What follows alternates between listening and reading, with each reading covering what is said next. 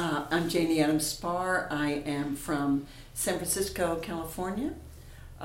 This gathering means so much to me because I am seeing people, some of them I've not seen in 20 years. And we've been a part of this struggle for almost 40 years to be able to be in the same room again with and to be able to look across or be next to the people that we have struggled with and for, to see younger people who are here, to feel this liberation movement from the inside out, it's so extraordinary. And I'm so grateful to Ray and to Stony Point and so on that they would set this scene so that we could be here to not only reunite, but to gather together, listen to the history and herstory so people won't forget our founder, David Sint, and so on, but that we would also then, what does our future look like? Having come through what we've come through, where do we go from here? So it's wonderful to be here. I am Jim Spahr, and I was Janie Spahr's last husband, your last husband, and Jackie is my last wife. He knows what's good for him. And you are. Oh, is that it? I'm Jackie Spahr, and I came through this movement through Janie and Jim, and my love for them, and for the love I have had for the people that I have met, for our friends, and that picture of Susie that they showed. Mm-hmm. Lots of memories. Yeah. All the pictures that they are showing.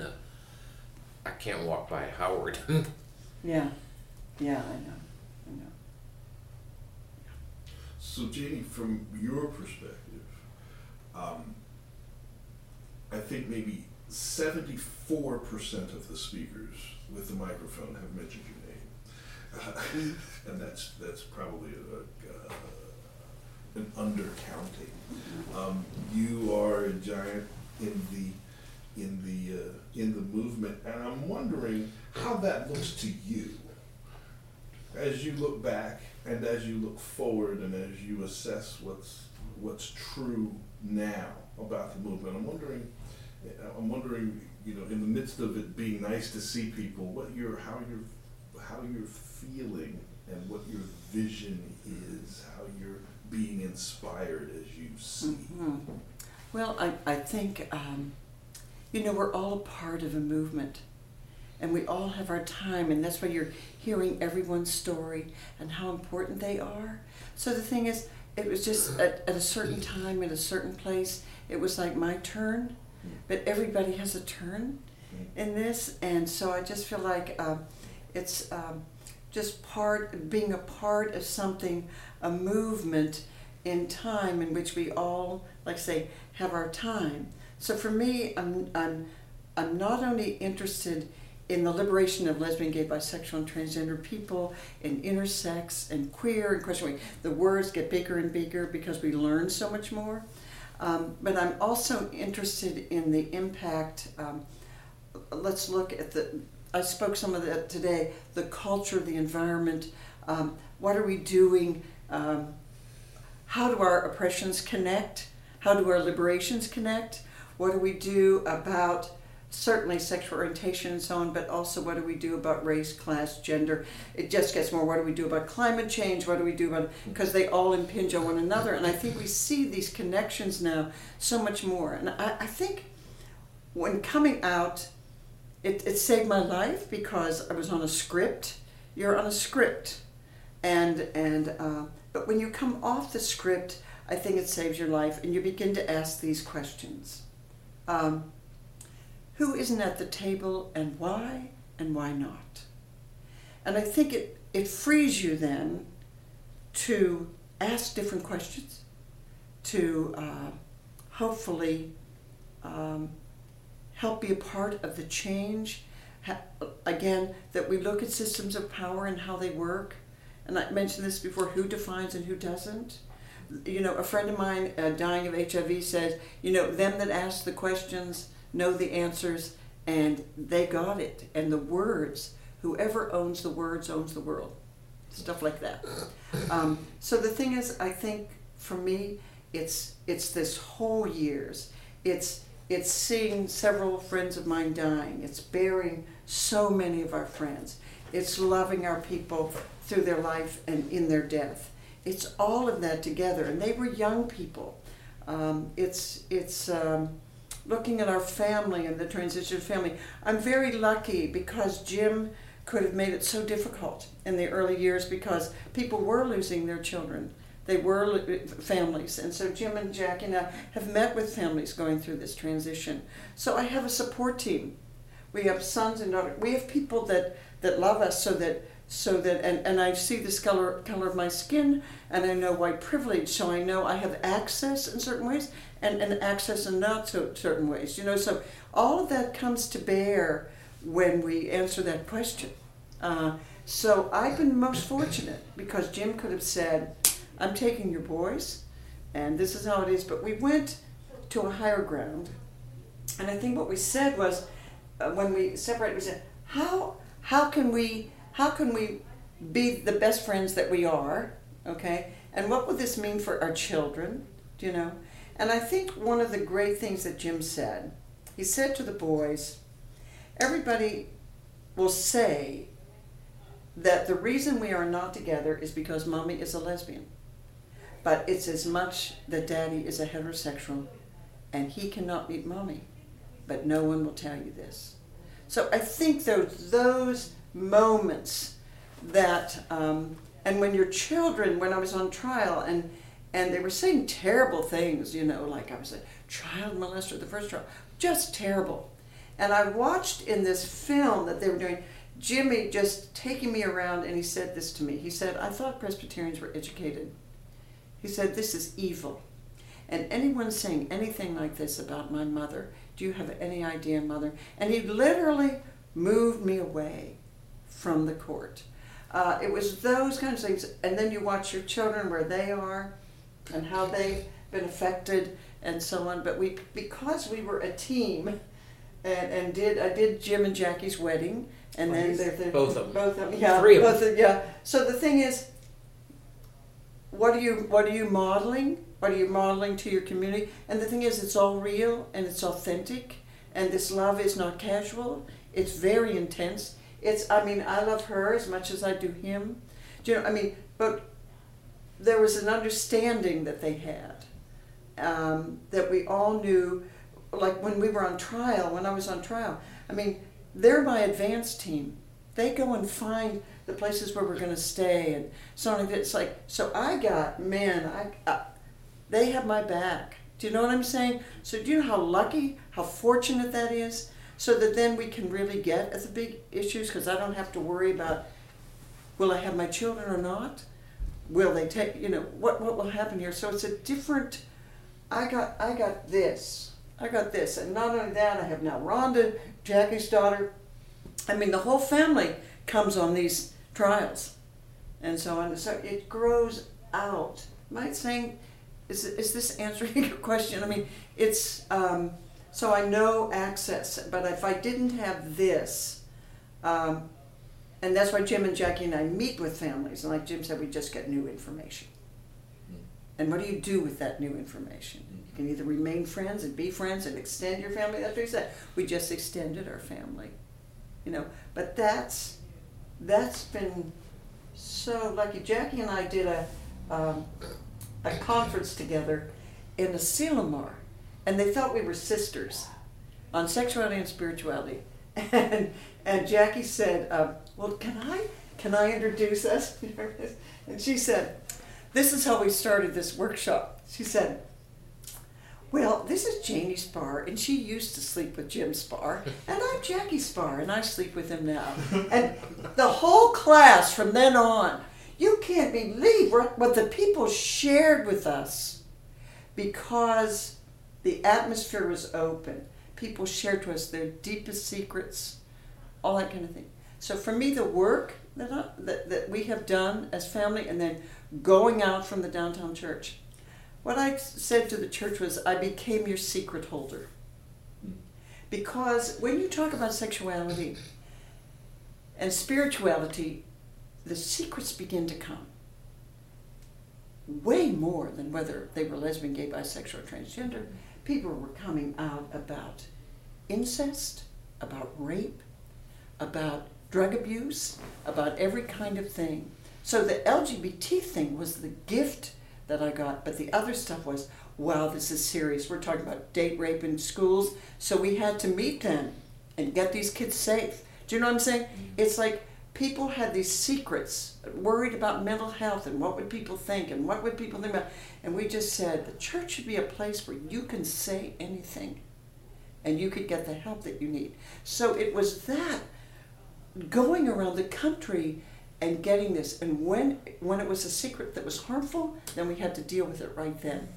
When it was a secret that you say, okay, so I'm talking too much, but I mean, these are these things. So Jim, when I met you yesterday, it is the first time that I've ever heard someone introduce themselves in the way that you do. This is my first wife, you said, and this is my last wife. Speaking of you. and listening to Janie describe your reactions were, I'm wondering if you could just give a window into those motivations. How it is that what was happening for you? I mean, in a moment that if someone were reading it, it seems like a crisis kind of. But what you've transformed it into is really a ministry of a unique perspective, and I'm just wondering if you could share part of that journey. Well, Jane and I didn't emerge from the womb of our wedding, of our marriage, if you will, into full-blown, comfortable, understanding people of one another. It was a process, all right? I was aware that there was something between Jane and I that wasn't right. I mean, all the equipment was appropriate to man and wife, and we did all the man and wife stuff, and we had babies, and we went to, church and did our thing, but there was something that didn't fit. I could see that, and if you ever have the experience, you'll see it. I hope you don't, but you'll see it. But it's obvious from what you are seeing here at the conference, I married an extraordinary woman, all right? And I knew that. And I don't know why I knew it, but I did. And when we came time to divorce, I wasn't so much worried or even considering about whether I'd... Well, first of all, in 1977, if there's a divorce, the man always lost the children. All right? At that point in time in California, I think there were maybe a couple dozen cases, if that, where the man had succeeded in getting custody. So I just assumed the kids were gone. I was too busy being a big wheel flying around the country in the company airplane, and then later on managing my own business. I just wasn't there. And then I realized that what I thought might happen was going to happen. And I had to do something to recover my family. And it was real simple. There's no standing between Jane and the boys. I mean, that was crystal clear. So it just... I don't want to say options fell away, concerns fell away. This is just what it's going to be, Jane and I aren't going to be married, but if I want to be in the life of my boys, I damn well better not dish their mother. It better not happen, and I got that early on. If you're not busy trying to figure out, if you're not busy trying to trash people, then you might have an opportunity to see who they are. And I know who she is. I knew then, okay? So it was just a matter of standing back and seeing how in the hell we were going to deal with this disruption or whatever you call it. And in the meantime, she took me to church, and I met this one, and there were a lot of time, different things went on, but it became real clear to me when I was with Jackie, people would ask me, well, what's the difference? It's real easy. The difference is when I turn to Jackie, Jackie turns to me. Mm-hmm. When I turn to Jane, she'd move away to avoid intimacy. Okay? I thought, sorry, Jane, a lot better. Love you, dear, but... And that's the truth. And so if you just sit there and pay attention and don't get noisy, and then we started meeting Chris, right? And David Sint, she took me, we went to lunch at the Duo. You remember that? Mm-hmm. It was a wonderful time, just up the street from the Jaguar, which I'm glad is gone. And anyhow, that was quite a time in the Castro. And after we divorced, because of circumstances, everybody just assumed I was a gay man because in 1977 there were no such things as lesbians. Certainly not pastors. Certainly not pastors. So I was a gay man and I started getting treated as such. And I thought, not too cool, all right? But if they think I'm a gay man, I might as well go into the Castro. We lived 25 miles away. Mm-hmm. And that transformed me.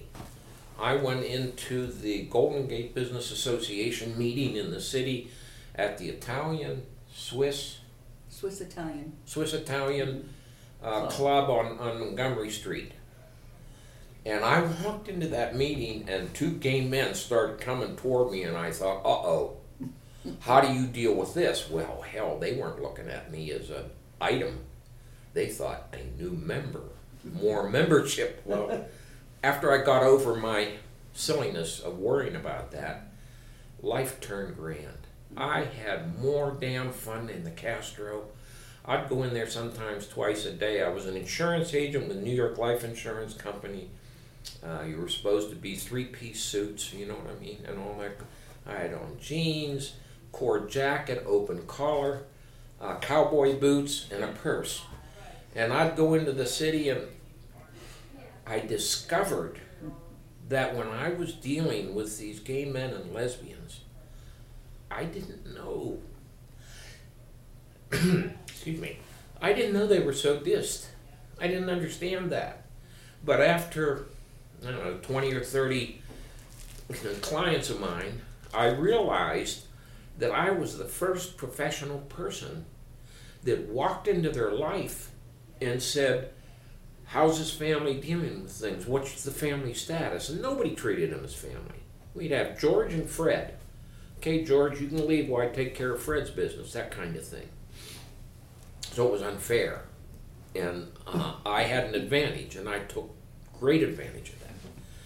And we now probably have half our clients are, used to be about 90% of our clients were gay and lesbian. And then we moved out to Petaluma and straight people started doing business with us. Mm-hmm. So it's not that. So my journey was pretty much following Jane and discovering how much I did not know about what this was about and then finding it. I mean, the Castro was wonderful. Mm-hmm. And then I married Jackie. And that just... I didn't have to worry about Jackie and Jane, except getting left behind, okay? Or one would tell the other what stupid thing I had done. I mean, other than that I didn't have to worry. Some folks have a divorce and, they wind up with X and a new one. That wasn't part of my life. It wasn't part of my life. It still isn't. And our family just got bigger and bigger, didn't it? Mm-hmm. It's wonderful. Mm-hmm. So Jackie, then your perspective is. I'm interested to know the how it happened for you and your vision, because for me, I'm looking at the three of you, and you're a trio, right? We were a foursome, but one of us can't be here. Okay. Yeah. So I'm interested how in your story in terms of your engagement with the. Quite literally and figuratively with Jim, and how you found the circumstance, and how that has fed you or contributed to your current perspective. I met Janie first in a work situation. She was the pastor, and I was on staff at that church, in a financial secretary. And I said in the room today that I fell in love with Janie like everybody does. And I didn't, until I said it today, I didn't realize how true it was. And then when she came out to me, and I barely knew Jim, he traveled, and was home on the weekends, I'd see him in church, but we didn't know one another very well. When Jane came out to me, I was very afraid for her, and very afraid for our church.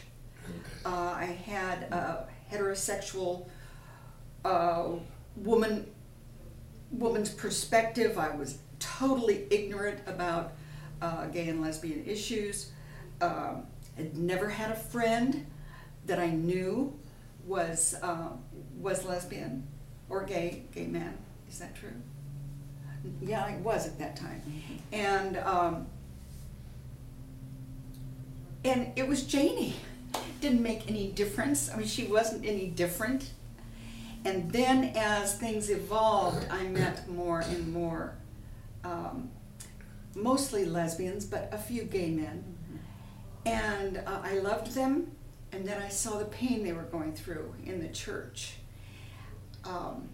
And when the whole question of whether or not they could be ordained came up in the church, and I saw the pain in there, and when the decision went against us, it was a blow. I hardly could believe it. It was just so un-Christian. And this is my naivete. It never occurred to me. So that's how I started. Later on, I mean, it was 6 or 7 more years before Jim and I got together. I worked for him in his business, and we were still very good friends. After they divorced, while they were divorcing, after they divorced, we remained very good friends. I was married to someone else for 25 years, and way down the road we got a divorce. And then one day, my friend Jim helped me move into my house when I moved out of my house. I moved into another place, and Jim helped me move. We remained friends, and then one time it just clicked, and all of a sudden it was Jim. I'd never met a man like Jim. With his heart, I'm very proud of him, and his heart and his integrity. And it became a justice issue for me.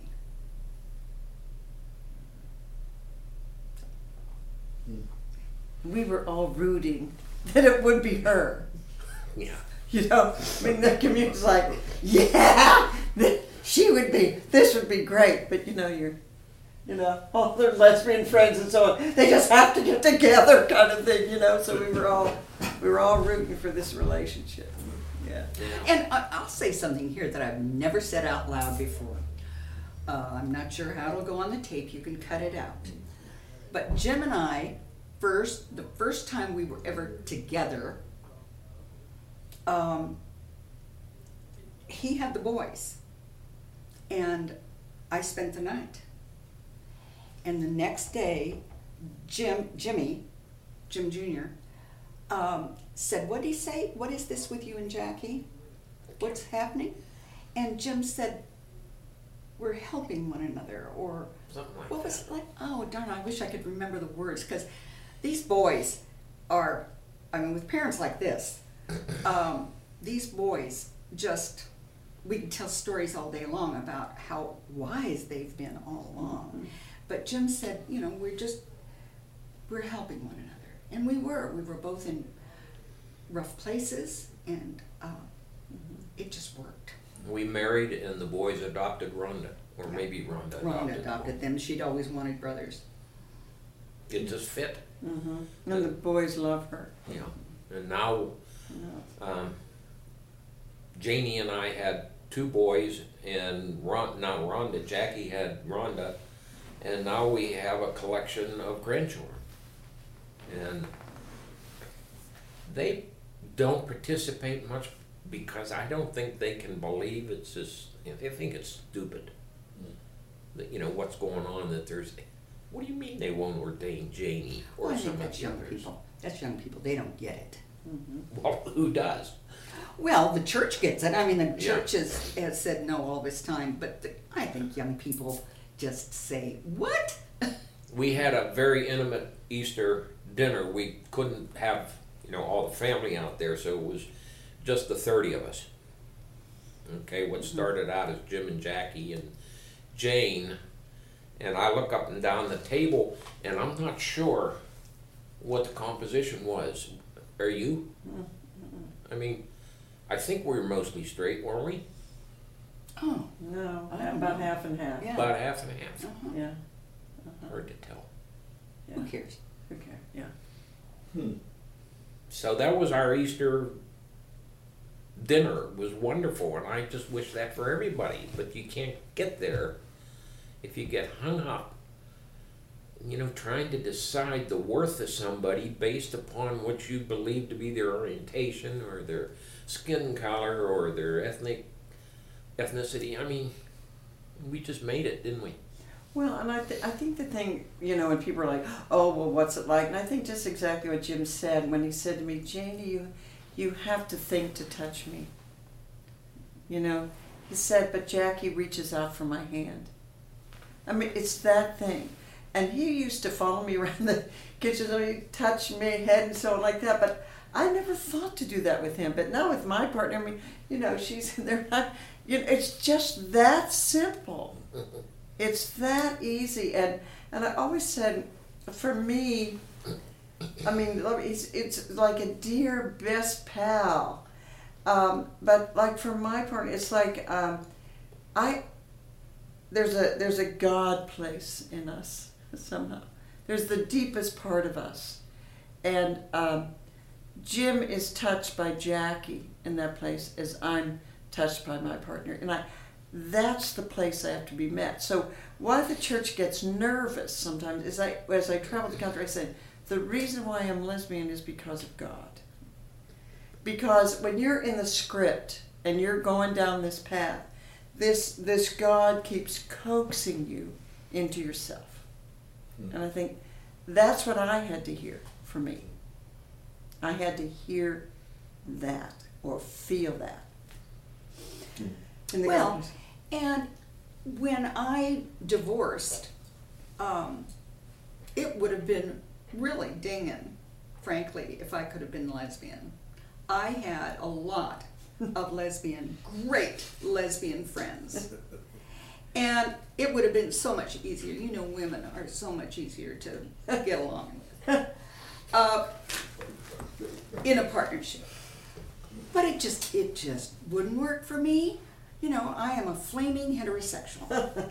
And self-affirmed practicing. Well, no, quit practicing. Got it made. You know what it is now. Anyway, so that's.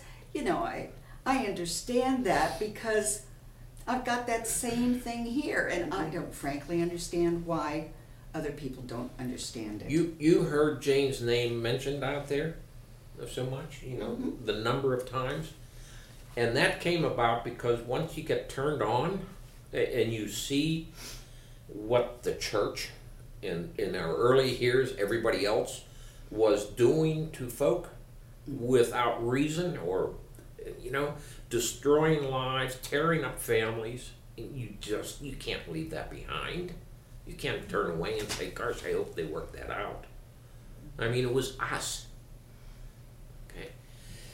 And now we matchmake. Our latest match was a nice gay couple. Mm-hmm. So we've gone way over our 15 minutes. Yeah. Thank you. Thank you. You bet. Thanks.